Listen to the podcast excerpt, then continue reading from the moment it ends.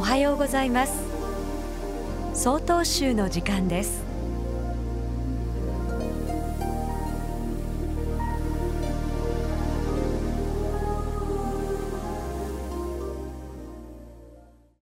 おはようございます。広尾町善人寺高松方面です。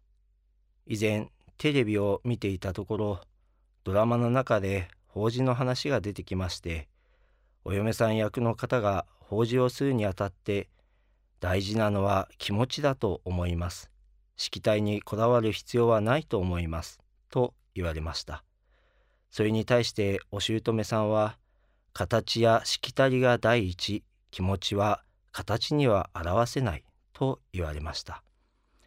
これは供養では心と形どちらが大事かということでしたがこれを見て私は考えさせられました。供養の形は祈りの形であってそこには古くからの人の願いすなわち亡くなった個人の心の安らぎを願う祈りがあると思います。古来人が亡くなれば個人を北枕にして団子を備え死に水を取り枕元には白い花を飾ります。これらはすべてお釈迦様の臨終のお姿を模したものでありお釈迦様のように仏の世界に生き立ちお釈迦様のような仏様になってくださいと願う祈りの形と言えると思います法事でも身支度を整え少々窮屈な思いをすることでその時間と思いが個人に対する思いというものを深めることとなるのではないでしょうか。供養の心ということでは私がお世話になった方は供養で一番大事なことは亡くなった方のことをその子孫縁者が忘れずにいることだと言われましたまたその縁恩に感謝の念を抱きながら日々の日送りをしなさいとも言われました